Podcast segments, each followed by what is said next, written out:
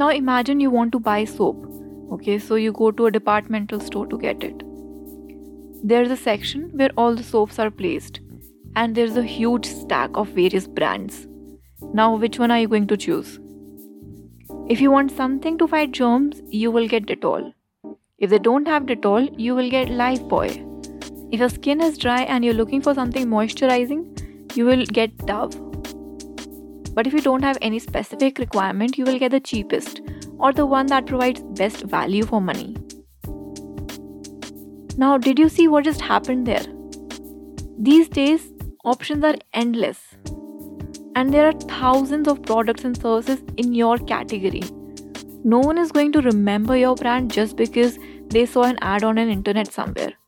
And most of the time, there is a huge gap between when people actually see your ad and when they actually require that product. So, it is your job as a business to position your product in a way that gets imprinted in the mind of consumers. How can you do that? Well, let's see how you can get started with positioning your brand in this episode. Hi everyone, you are listening to the Marketing Uncovered podcast. And in this show, we look at how marketing shifts our mind and how you can use those same insights to grow your business with marketing. Starting today.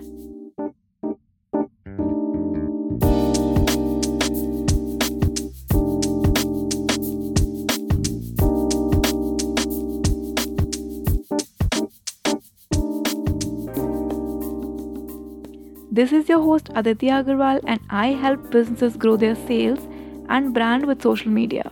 So let's get started. Ratan Tata, the chairman of Tata Group, had a vision to replace two wheelers with cars as the most preferred method of personal transportation. So in 2008, Tata Motors launched the cheapest car, Nano. Advertised at a price of just 1 lakh rupees, it was a people's car. And they went through a lot of trouble to bring down the cost actually. Like partnering with different suppliers to make their parts even without compromising the quality, making the car's main engine themselves, even removing features like power steering and power window altogether. But you know, they recently stopped manufacturing when they sold zero nano cars in 2019. And the only reason why this cheapest car didn't sell was positioning. They didn't position it correctly. To understand what really happened here, we have to look into the consumer's mind. There are basically two reasons people buy car for. First and the most obvious is convenience. Now in India, two-wheelers account for 76% of the sales in the automobile market. So it made sense to improve the standard of living of people by introducing a car. So when someone wanted a two wheeler, they could invest a little more money and get a car instead. But they completely ignore the second and the most important reason people buy cars, which is status and prestige. People generally buy cars not because they conveniently want to travel. Yes, that is an advantage, but more so because it serves as a status symbol and where that upgrade of car should have been an increase in their status, it does just the opposite. It actually makes them look poor by showing that they belong to a lower income category. Now, buying this cheap car would be something that degrades their social status and need to belong to a group of high income earners. They use the word cheap to communicate the idea of cost effective, but people really took the word to its literal meaning. No wonder they just sold about 1,50,000 cars by the end of second year of launch. Now it was evident that the positioning was wrong. This is why they decided to reposition the brand as Nano Twist with a new line of model. Now it was targeted towards youth. They even collaborated with a lot of young influential people, but all for nothing. Because you know what's more difficult than strongly positioning your brand? It's repositioning. Especially with something as big as this. Tata Nanos is a cautionary tale for anyone looking to establish their brand in the market. This tells you how important it is to sensibly position your product and how strong the effects can be if you go wrong. Now, a lot of people say that Tata Nano's story could have been entirely different only if they presented the car as more convenient and compact for the narrow streets of India. And probably that would work. But what matters is how we can learn from this. Now you know how important it is to position your brand. And not just position it, you have to correctly do this because the effects can be irreversible. So, this is how you can start by positioning your small business. First, analyze the market landscape. See what your competitors are and what are they doing. Who is selling the products cheaply? Who is charging a premium? What attributes are they talking about? Are they talking about speed like Airtel? Or are they talking about health benefits like a lot of oat brands? If you are a little geeky, you can probably draw a graph do a cost benefit analysis, see what attributes they're talking about. Are they talking about price or product feature? And try to see how the market looks like. Are there a lot of brands that are talking about just one attribute? And is there something unique about your product that you can probably start talking about? So, you really have to have a very clear picture of how everything looks like in the market where you want to enter. Then if you have already launched you have to see where your product stands. Or if you have not launched you have to see where you want to place your products. Now don't try to copy the winner. Don't try to talk about the same attribute. You have to be unique. Now if you're looking to position your product you can play on a lot of factors you can choose from a lot of options for example you can pick a benefit of the product a product feature like Patanjali does for its Ayurvedic products. You know it's Ayurvedic. Or you can place your product according to price. Like Jio was introduced as the cheapest network. Now, even after raising the prices, Jio still comes to mind when we talk about cheap networks. Or you can talk about product quality, like luxury brands do. You can also position the product based on its use, like Harpic does as a toilet cleaner. Or you can place it in reference to a competition. The options are endless, and you can be very creative here. But there are some ground rules that you need to keep in mind when positioning your product if you don't want to end up as a positioning failure. Here are the ground rules. First and the most important ground rule is be unique. I can't say this enough, but going after a position someone else already has is going to be the hardest thing you unsuccessfully do. So don't do it and save your time.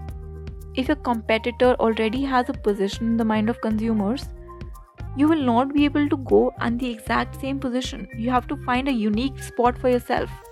And you might feel like the most important positions are already taken by your competitors, but that is where you have to show your creativity. A very good example of this is Paper Boat. So, when we talk about the beverage market in India, it's very competitive.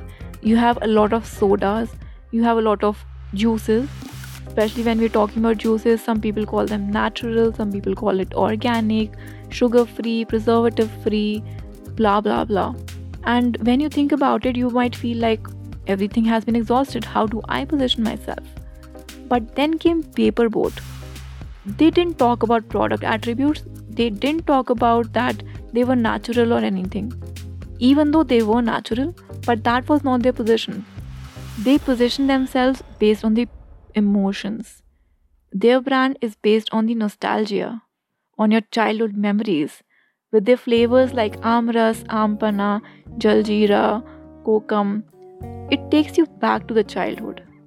And that is what it's about. If you're living in a city, miss your home, you get paper boat. You don't get any other fruit juice and also see that you only focus on one point.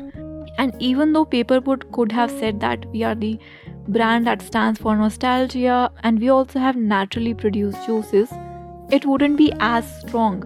So, the more attributes you talk about, the more your brand gets diluted. So, just focus on one main benefit, even if your product has multiple ones. See what's unique and position accordingly.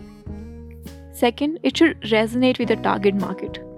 And probably this is the biggest takeaway from Tata Nano example. You can think of a perfect way to position your brand and be creative, But if it doesn't match with the consumer's need and desires, good luck trying to make that happen. Third is it has to be consistent.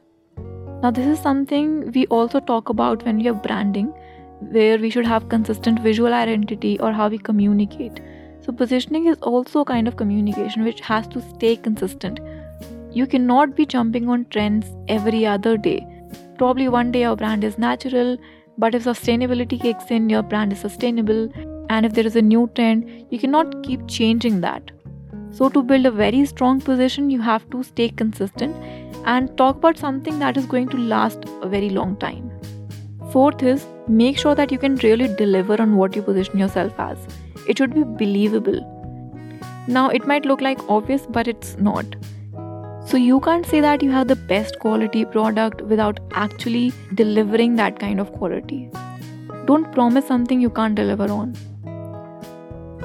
And lastly, use common sense. Because after you put days perfecting a positioning statement or tagline, it can look perfect to you. But see from the eyes of target market. Does it even make sense from their point of view? Cheapest car sounds perfect in a developing country like India. But does being seen as the owner of the cheapest car make sense to consumers?